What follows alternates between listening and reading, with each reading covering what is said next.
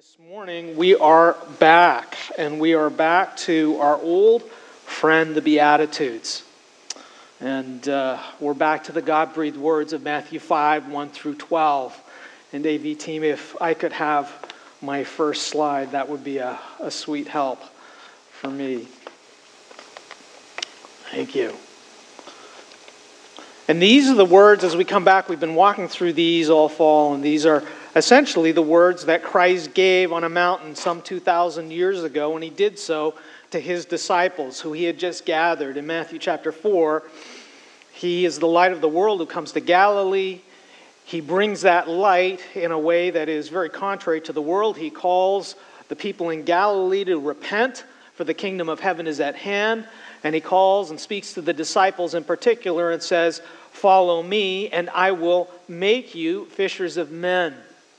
And it's these men who have left everything, their fishing businesses and their families, and they've come to follow Jesus. And as the crowds begin to gather, as Jesus' ministry and the visible manifestation of God's Spirit and His grace and His Word comes into Galilee, Jesus really sort of separates a little bit. He goes up to a mountain and he brings these disciples to himself and he begins to explain to them what it is that sets apart the Christian life what it is that sets apart kingdom life, what it means to be a child of God, and what it means to be a follower of Jesus, what it means to share the life and light of our Lord and Savior Jesus Christ, because that is what he's talking about. And this is what it means to be a Christian. As we mentioned yesterday at the wedding, and as Will's testimony shows, and also Sarah's, it's not just a matter of coming to church. It's not just a matter of signing a membership covenant, which we will do later this morning.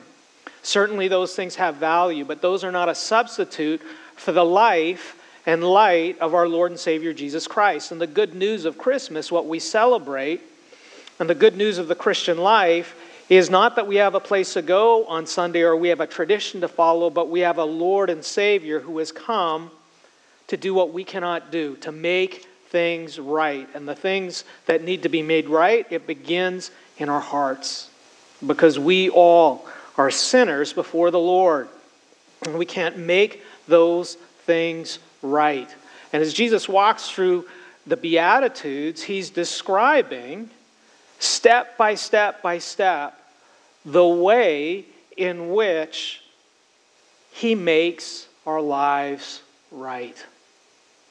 There's a progression in those Beatitudes, and it happens step by step by step, beginning with poverty of spirit.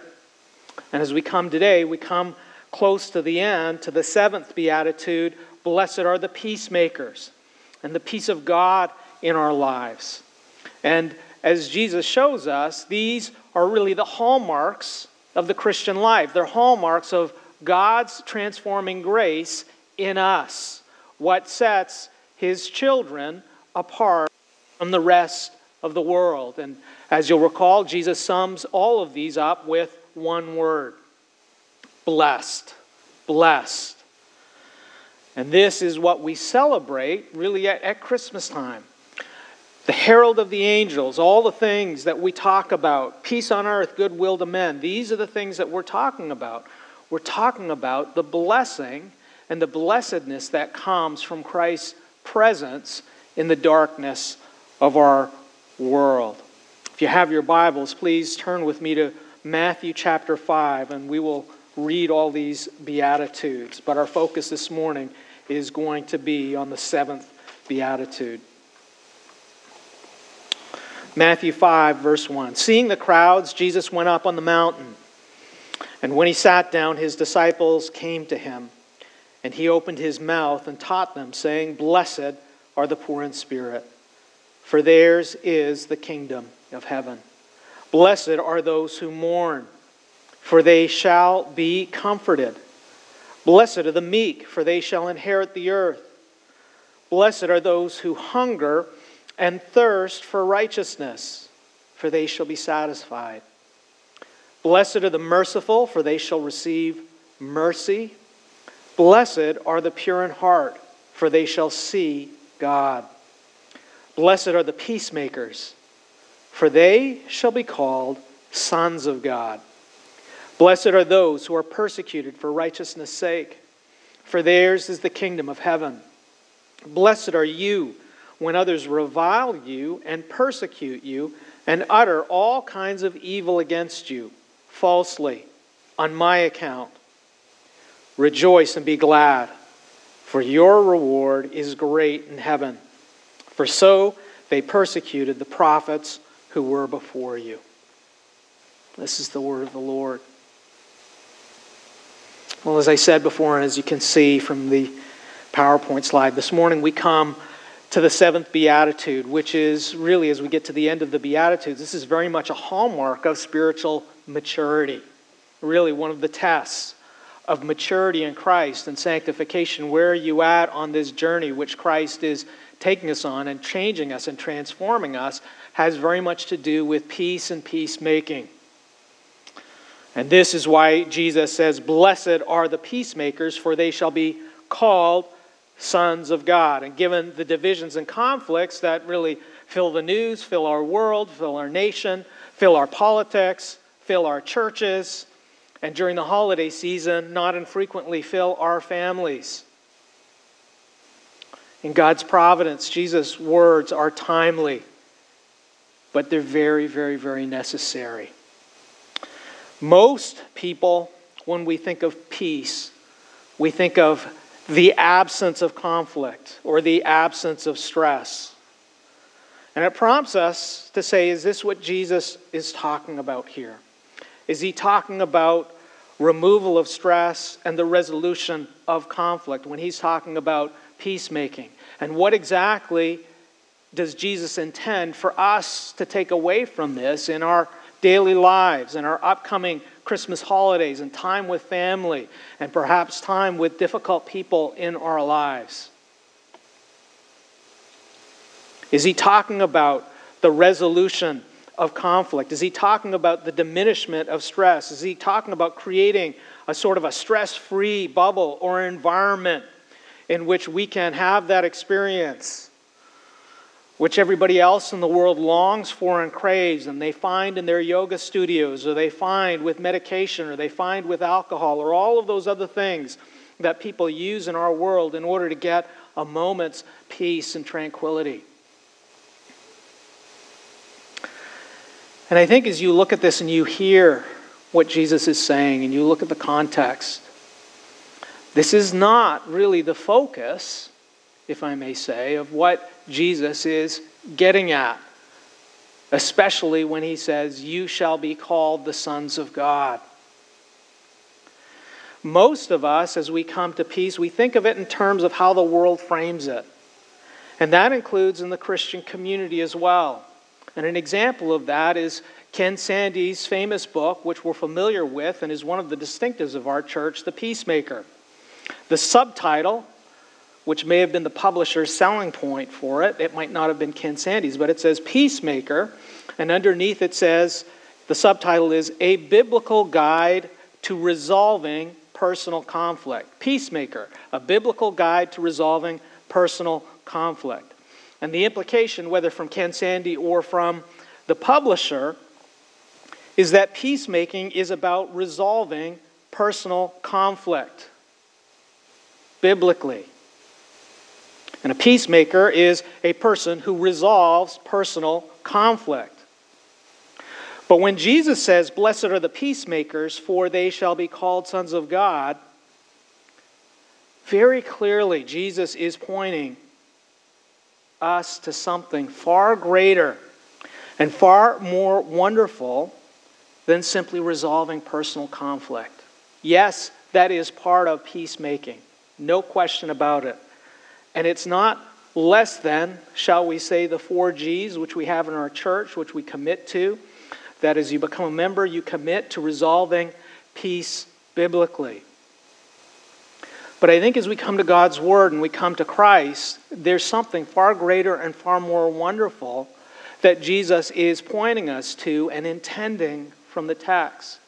And if we limit our peacemaking to strictly resolving personal conflict, and peacemaking is a tool with which we sort out our stresses and, con- and conflicts with one another, we miss out on the greatest gift of all, what Christmas is about and what peacemaking is about.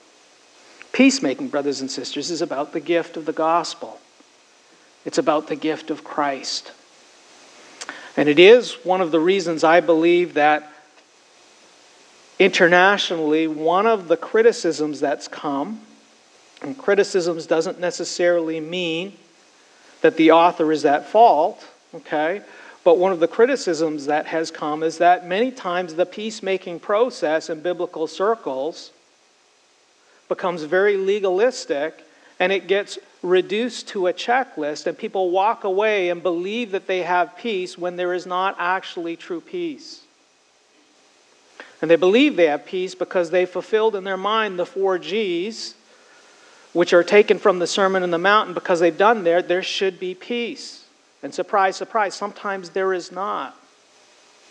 And I think part of that process is when we take away imperatives and commands and we take them away from the context, which is Christ. And anytime we take God's word and we separate it from Jesus, it's like we've got the shell of a car with no engine, no motor, no battery, no gas. It might look great on the outside, but we're not going anywhere.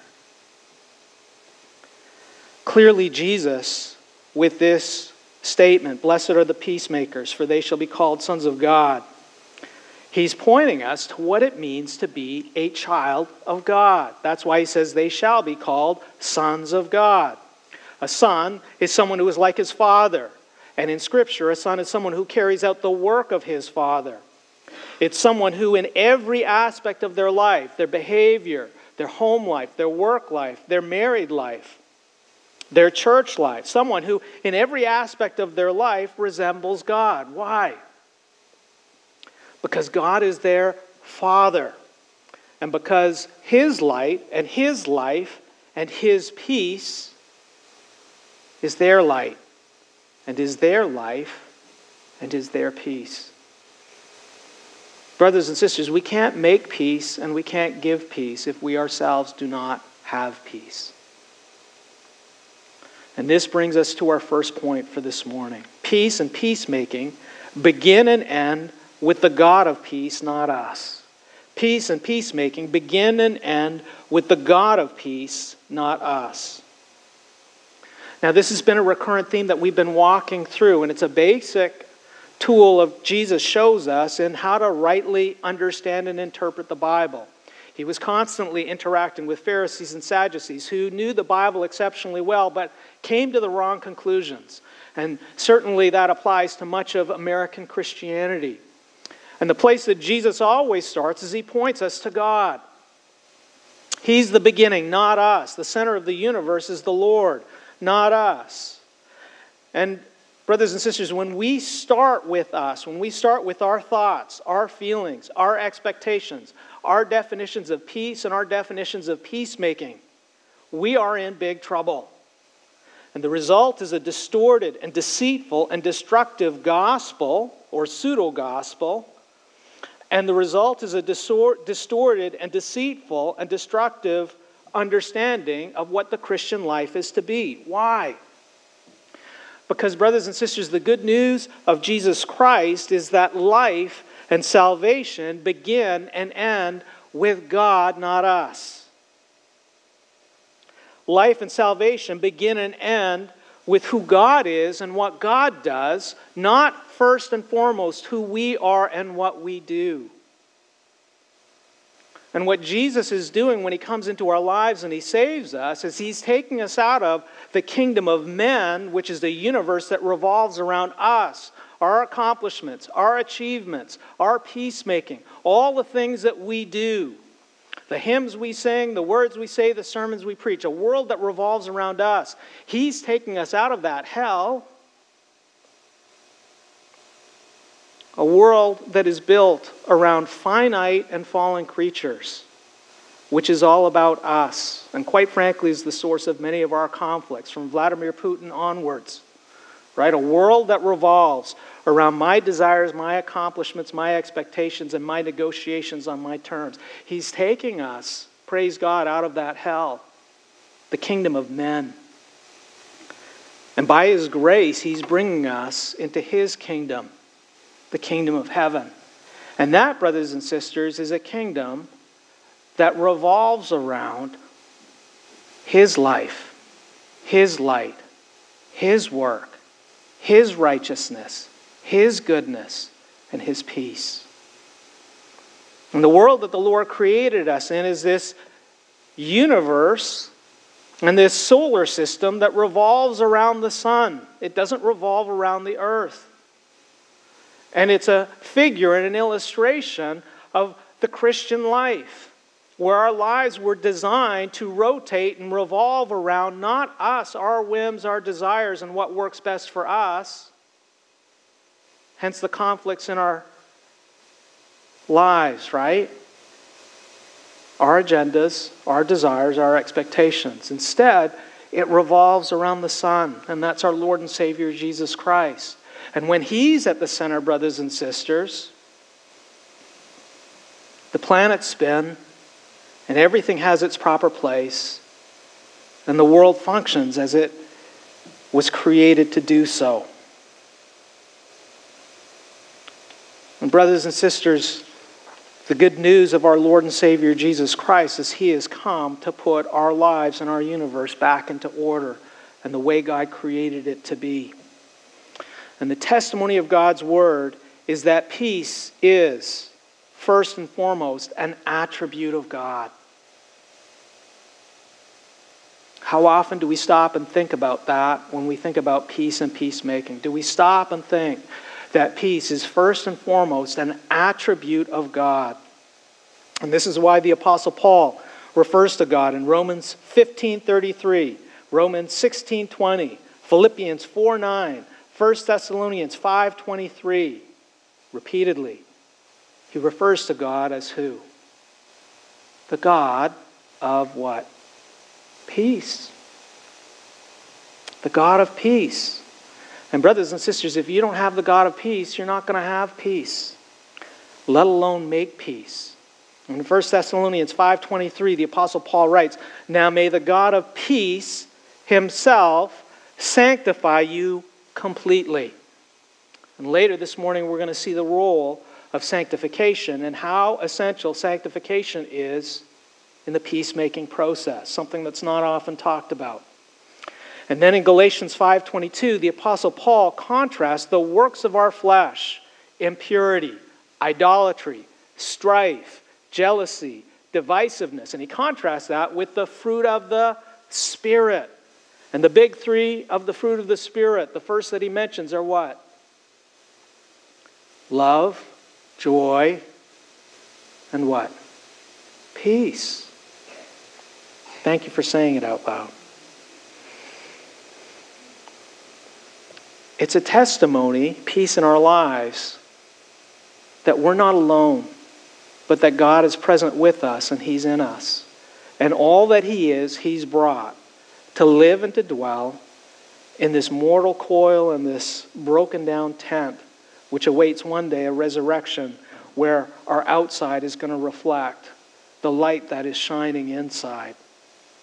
And from Genesis to Revelation, peace begins with God's perfect and holy unity. God's perfect and holy unity. In the Old Testament, this idea of shalom, shalom, it's that greeting that Jewish people will give to one another, shalom. The idea of, of shalom, it's a general reference to the state of God's perfect order and his perfect unity, his perfect wholeness and his perfect completeness according to a Jewish friend of an author in Table Talk. It's described as nothing lacking, nothing out of place, everything as it ought to be. Nothing lacking, nothing out of place, everything as it ought to be. That is the description as close as we can get to this idea of shalom, God's order, His unity, His harmony, His wholeness, His completeness.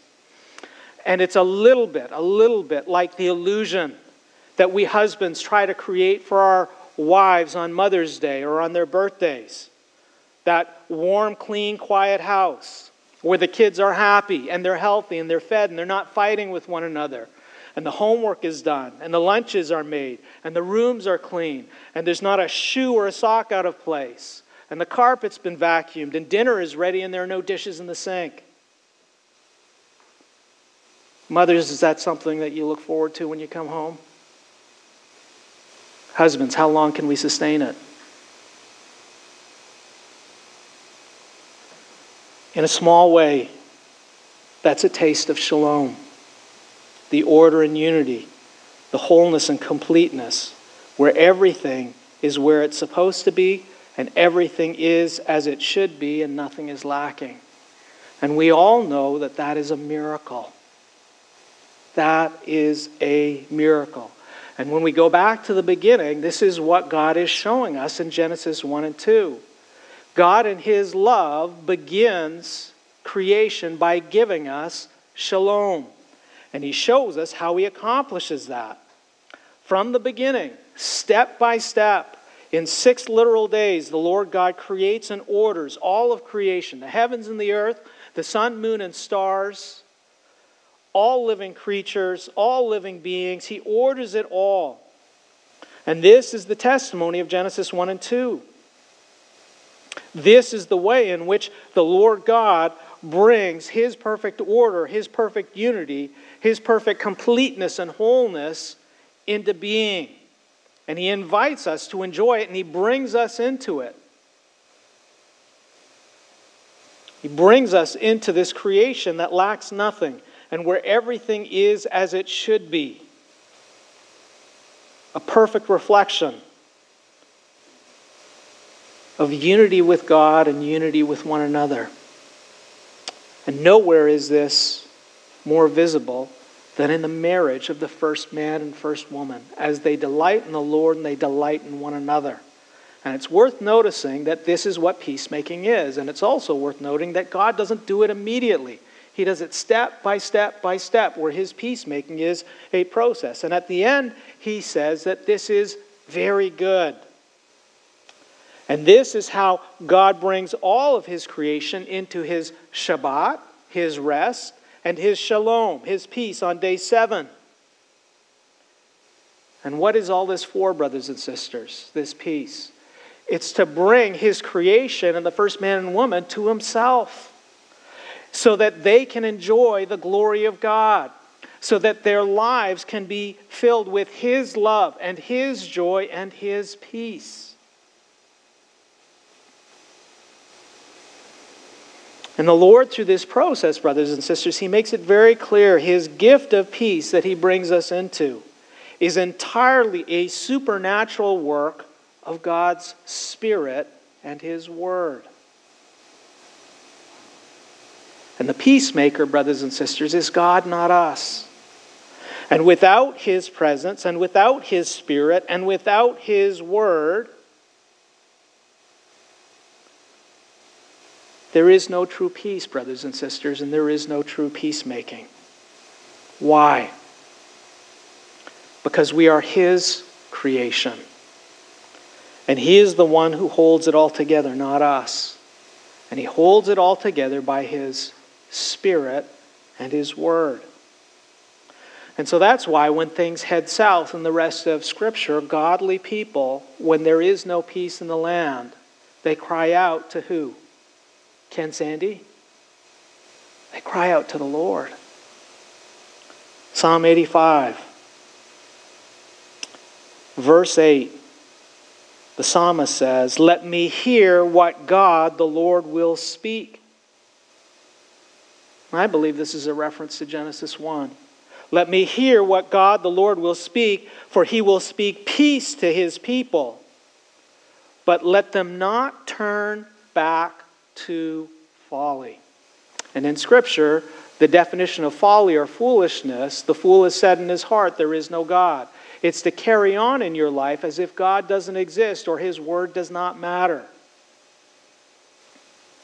Where do the people of God cry out for when peace is needed? They cry to the Lord, but they very specifically cry for the Lord to speak into their lives and to speak peace to his people. And, brothers and sisters, when our lives are a mess, how often do we begin by praying? Or do we begin by trying to fix what the problem is? Or to say the things we think need to be said so everybody can be happy? How often, brothers and sisters, when our lives are a mess, do we begin by looking to our Maker to be our peacemaker? How often, brothers and sisters, when our lives are a mess, is our urgent and most desperate desire to hear what God has to say to us and to hear the words He desires to speak into our lives. How much of our conflicts, brothers and sisters, come from us fixating on our desires, our works, what we've done, all the efforts we put into it, what we think about this situation, and ultimately our words. Just think about the last conflict you were in. And tell me, how much were you focused on the things that you said or the things the person opposite you said? Now, those things need to be addressed. I don't deny it. But when we forget God, we're forgetting our only remedy and our only hope and the only peacemaker in the room. How much conflict, brothers and sisters, is from the chaos and darkness of our hearts, where God's grace and His righteousness is secondary and our agenda is first. And this brings us to our second point this morning. Unrighteousness and sin destroy our peace with God and one another. Unrighteousness and sin destroy our peace with God and one another. This is the clear testimony of God's word. You're familiar with it. And from Genesis through Revelation, beginning in Genesis 3 in the Garden of Eden, where we've been as a church many times. So I'm not going to go together, go through it with you in detail. But all it takes is seven verses in Genesis 3 in the garden for the rest and the peace of God's creation to be shattered, to be defiled, and be destroyed. And Adam and Eve are running they're hiding from God in fear. They're trying to cover themselves with fig leaves. And then when God speaks to them, they begin to blame God and one another for all their problems. And clearly, by the time we get to those portions of Genesis 3, this marriage is broken, and so is their relationship with God. Their peace with God and their peace with one another and their peace with all of creation is a broken mess that's deteriorating by the second. Now, it's worth noting what I want to draw your attention to is why does the Lord God go to such great lengths to show us this? He's shepherding us, brothers and sisters. He's shepherding them and he's shepherding us. And look at how much time in Genesis 3 the Lord God takes to shepherd these broken sinners in love. To shepherd them, to show them exactly how his gift of peace has been defiled and broken.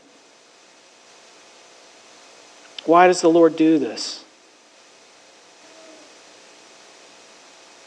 He's trying to show us, brothers and sisters, what is needed to restore what we have broken. He's trying to show us the heart of what has made a mess of all of this. And there are two things our unrighteousness and our sin. Where sin is any deviation from the Spirit and Word of God, the God who created us. And as such, sin, and we don't think of it this way, we tend to talk about sin as a mistake. Sin in God's eyes, is an act of infidelity to the Lord God who loved us and created us for himself. And through Scripture, that descript, the description of that infidelity is described as idolatry and adultery. The Lord created us, loved us, gave us this life for Himself, for this relationship with Him, where He is our Lord and our God and peace is broken with any sin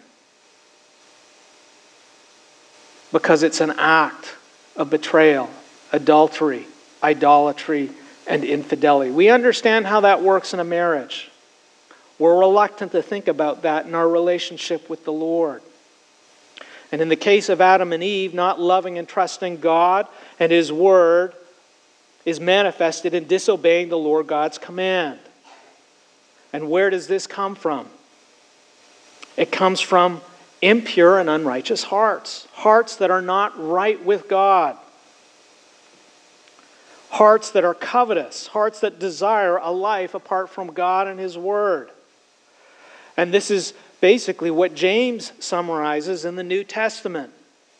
This heart and this pattern of unrighteousness and sin, but he shows the consequences of the way in which this defiles and destroys God's gift of peace in our lives.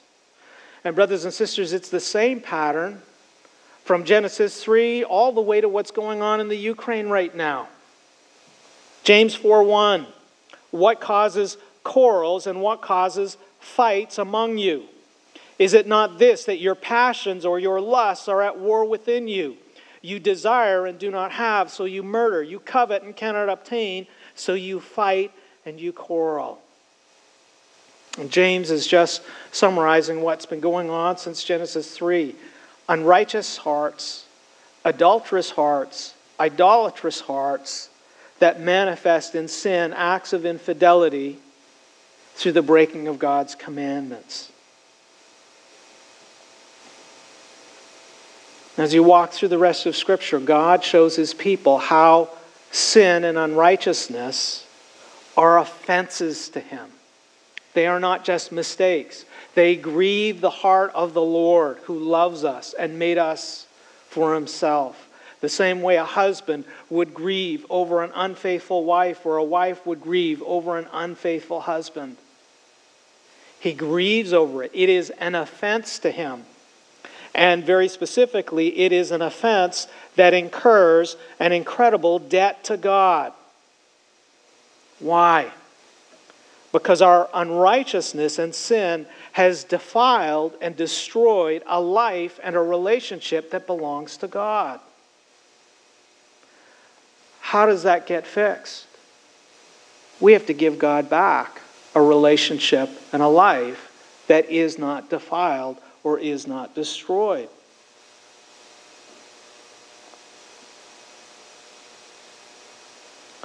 And the Lord shows us we are responsible.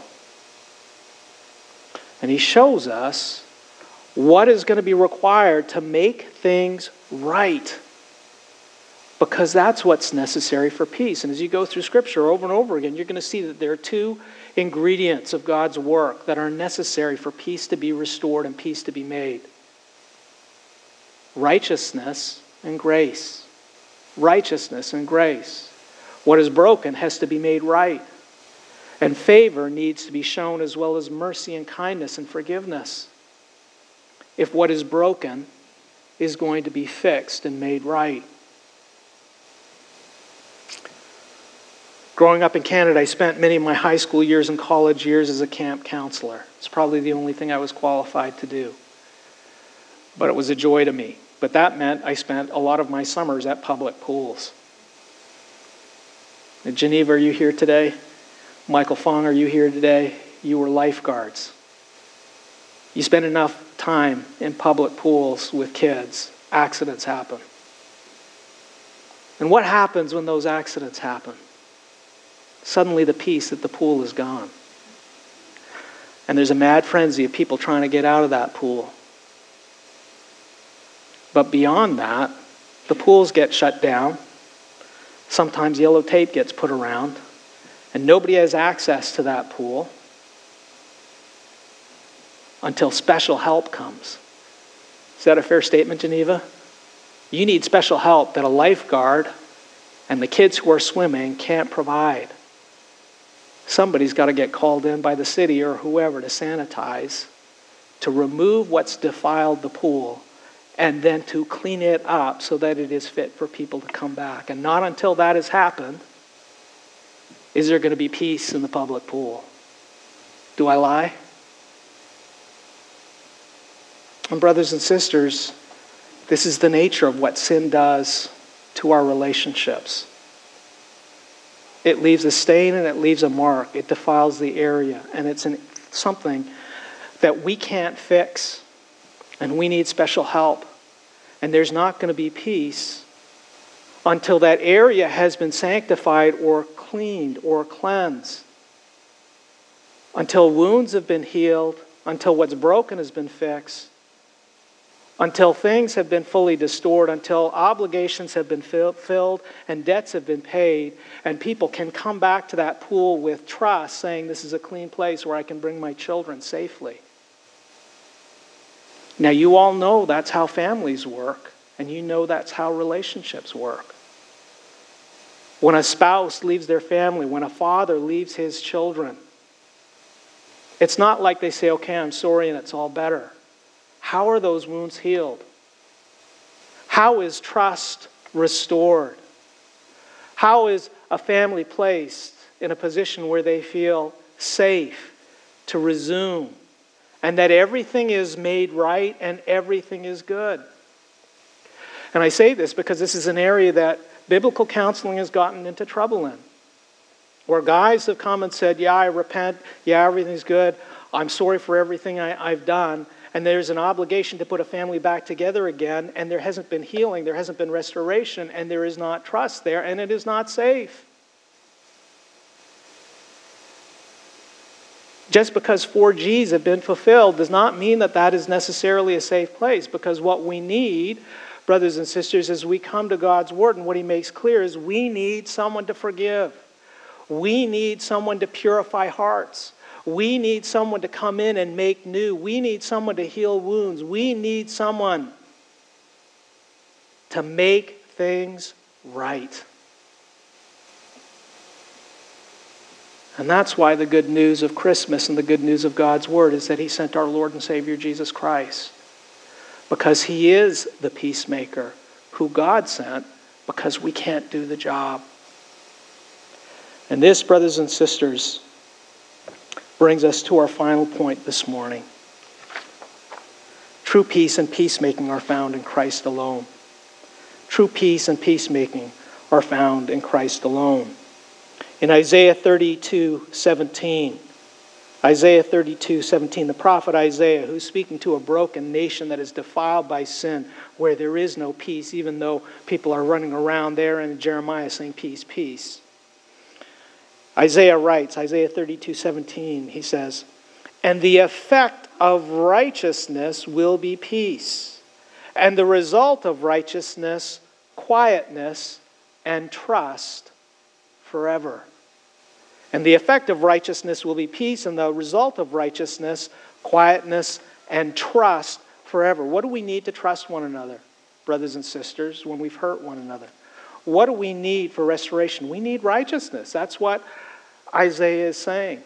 And that's why Isaiah is saying, hey, the remedy is faith and trust the Lord. Look to the Lord. Israel, Judah, look to the Lord for peace rather than making all these negotiations with Syria and Babylon and Egypt and doing all these different peacemaking treaties that you're entering in. You've forgotten there's only one who can provide true peace because there's only one who can provide true righteousness. And this lays the foundation for the promise of sending a king who will bring righteousness. And, brothers and sisters, this isn't just scripture.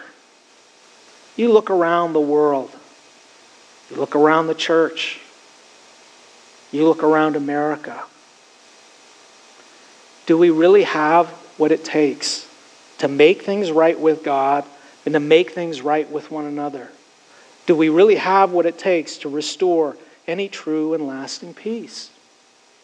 And this is the reason why, brothers and sisters, peace and peacemaking in our world and the definitions really get shrunken down to be a bunch of steps that we walk through, and typically what we end up with is a negotiated and temporary compromise. It's a peace that does not last. It's really more or less a ceasefire. But, brothers and sisters, the good news of God's Word is what is needed to make things right, what is needed to clean what is defiled, fix what is broken, heal what has been hurt. It's interesting when you go through Isaiah how much the Lord talks about healing wounds and also the prophet Jeremiah. In order to pay off the debt of our unrighteousness and sin, the Lord God has given us a definitive remedy, and that remedy is His Son, Jesus Christ. And so that's why in Isaiah in the very beginning, 118, Isaiah 118, Isaiah says, the Lord, speaking through Isaiah, says, Come now, let us reason together, says the Lord. Though your sins are like scarlet, they shall be as white as snow. Though they are red like crimson, they shall become like wool. Saying, Here's the problem. Here's why you don't have peace. But here's the offer of the Lord. And how exactly does the Lord God accomplish this? Well, the Apostle Paul explains in Colossians 1 19 through 20. He says, For in him, this is Jesus Christ, all the fullness of God was pleased to dwell. Verse 20, and through him to reconcile to himself all things, whether on earth or in heaven, making peace by the blood of his cross. And, brothers and sisters, this is a fulfillment of Isaiah 53 5. But he was pierced for our transgressions, he was crushed for our iniquities. Upon him was the chastisement that brought us peace. And with his wounds, we are healed. Brothers and sisters, where does the power come from to heal the wounds when peace has been broken? Our Lord and Savior Jesus Christ, his death on the cross, his blood that is shed. We see this in Ephesians 2:13 where the apostle Paul says, "But now in Christ Jesus, you who once were far off have been brought near by the blood of Christ." Verse 14, "For he himself is our peace, who has made us both one." And so this is why in Isaiah 9:6 when Isaiah makes the prophecy that God gives him about the gift of a child. What does he say? And his name shall be called Prince of Peace. Now, brothers and sisters, it's worth noting that everything that we need for peace and peacemaking is actually found in the Beatitudes poverty of spirit, a humble heart, a dependency on the grace of God, not ourselves, to fix what we can't fix. Mourning and grieving over sin, beginning with our own sin. Hungering and thirsting for righteousness, that God would make right the things that we have broken. Mercy and merciful people, showing forgiveness and grace where it is not deserved but it also involves, brothers and sisters, purity of heart. How can there any, be any peace and any trust if there are not pure hearts? Hearts that are entirely devoted to the glory of God and not ourselves and our agendas. And the beauty of this, brothers and sisters, as you walk through the Beatitudes, is this is what Christ has given his people. And this is what we find in him. A peacemaker is someone who has found peace with Christ and peace in Christ. A peacemaker is someone whom Christ has made right with God by faith, not in his works, meaning the person's works, but faith in Christ's works and Christ's righteousness. And if you want to see what peacemaking looks like in Scripture, brothers and sisters, look at Jesus. And then look at the apostles. And the way in which they make peace by bringing light into dark places by proclaiming the gospel. A gospel that begins with addressing sin and says, Repent, for the kingdom of heaven is at hand. Follow me, and I will make you fishers of men. And we see that the heart of peacemaking, brothers and sisters, begins first with us having peace with God, with us being in the light and walking with Christ and by extension, peacemaking are those people who bring Christ into a dark world through the gospel. Because the peace that people need, brothers and sisters, yes, we need to resolve conflicts, don't get me wrong. But behind that, and even greater, the peace that people need is peace with God, forgiveness of sins, healing of wounds and hurts, wrong things being made right. And as you see this, brothers and sisters, you begin to see that with Jesus and his peacemaking and the apostles and their peacemaking, excuse me, Peacemaking is very much a process that takes time. And many times we do not have control of the process. What we can do is we can be faithful to point to our Lord and Savior Jesus Christ and to walk by faith in His goodness, His grace, His truth, and His perfection. We can give forgiveness. We can give embrace. But at the end of the day, even Paul's statement in Romans 12, inasmuch as you are able, be at peace with all men, showing that peace is ultimately not contingent or dependent on us. We're called to faithfulness in that process. We do need to be quick. We do need to obey the Lord. We do need to pursue peace, brothers and sisters. But let's not forget that peacemaking is about walking with Christ in those dark and difficult situations. And that with Jesus and the disciples, it was a process that took time. It didn't happen instantaneously. And that process, brothers and sisters, in God's Word is referred to as sanctification. Now, there are two types of sanctification. There is our positional sanctification when we're saved, where Christ takes control of our lives and we belong entirely to Him. And then there's the progressive sanctification, where He changes our lives step by step and molds us into His image. And we're blessed to have both of them. But sanctification is essentially Christ coming into our lives and putting everything where it's supposed to be, everything where it should be, and making everything right. And I'm going to steal from JC in his illustration this past week. It's really like Christ comes in to a home that is wrecked, a fixer upper. And he comes in and he buys that house, and he's got the deed of that house, and that house belongs to him. That's positional sanctification. No matter what someone wants to come and do, no matter who wants to come and move in, the deed belongs to Christ. It, do, it doesn't belong to anybody else. But then, over a period of time, by living in that home, Christ, step by step by step by step, puts the entirety of that house and makes it entirely new, the way it should be, the way He desires it to be, a place where He Himself can come and live with joy and delight and fill that home with His love, His joy, and His peace. Why? Because He's made it right. And so, brothers and sisters, Christ making peace in our lives involves His speaking His word and truth into our lives and bringing sanctification. And that, brothers and sisters, many times it takes time. And we can only walk by trusting in Him. Now, I know a number of you this season are dealing with broken relationships, and it's hard and it's painful. And many of you will confront broken relationships as we gather for the Christmas holidays and we interact with family members and others. And there's this expectation sometimes that we as Christians are somehow supposed to manufacture peace so that everything can be right and good. Christ does indeed promise peace, but he promises peace for those who by faith trust in him as Lord and King. And that is a peace, brothers and sisters, where we are dependent on Christ to make things right. And sometimes, brothers and sisters, that takes time.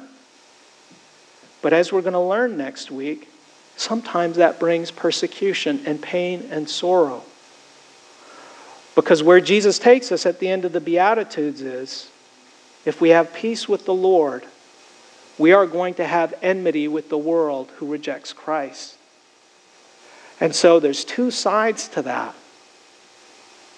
But the side and place that you want to be is as a peacemaker, one who brings Christ in, who points to the cross, and whose life is dependent on a righteousness that is not our own, and a faith that waits for Christ in his time and in his way to do what he has promised, to make things right.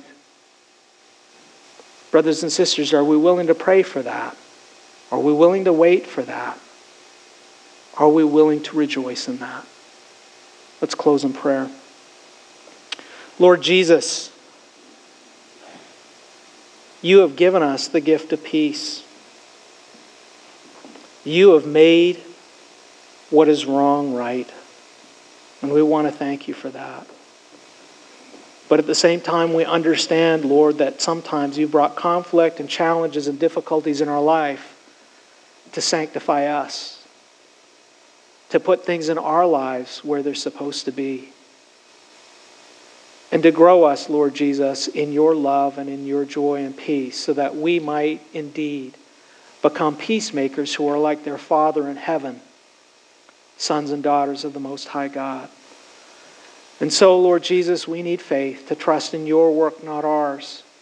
To trust in your righteousness, not ours. To trust in your peace and your peacemaking, not ours. So help us this day to rejoice in that and wait for it. And to trust in you. And would it be enough for us, Lord Jesus, that we belong to you and that you are our King? In your name we pray, amen.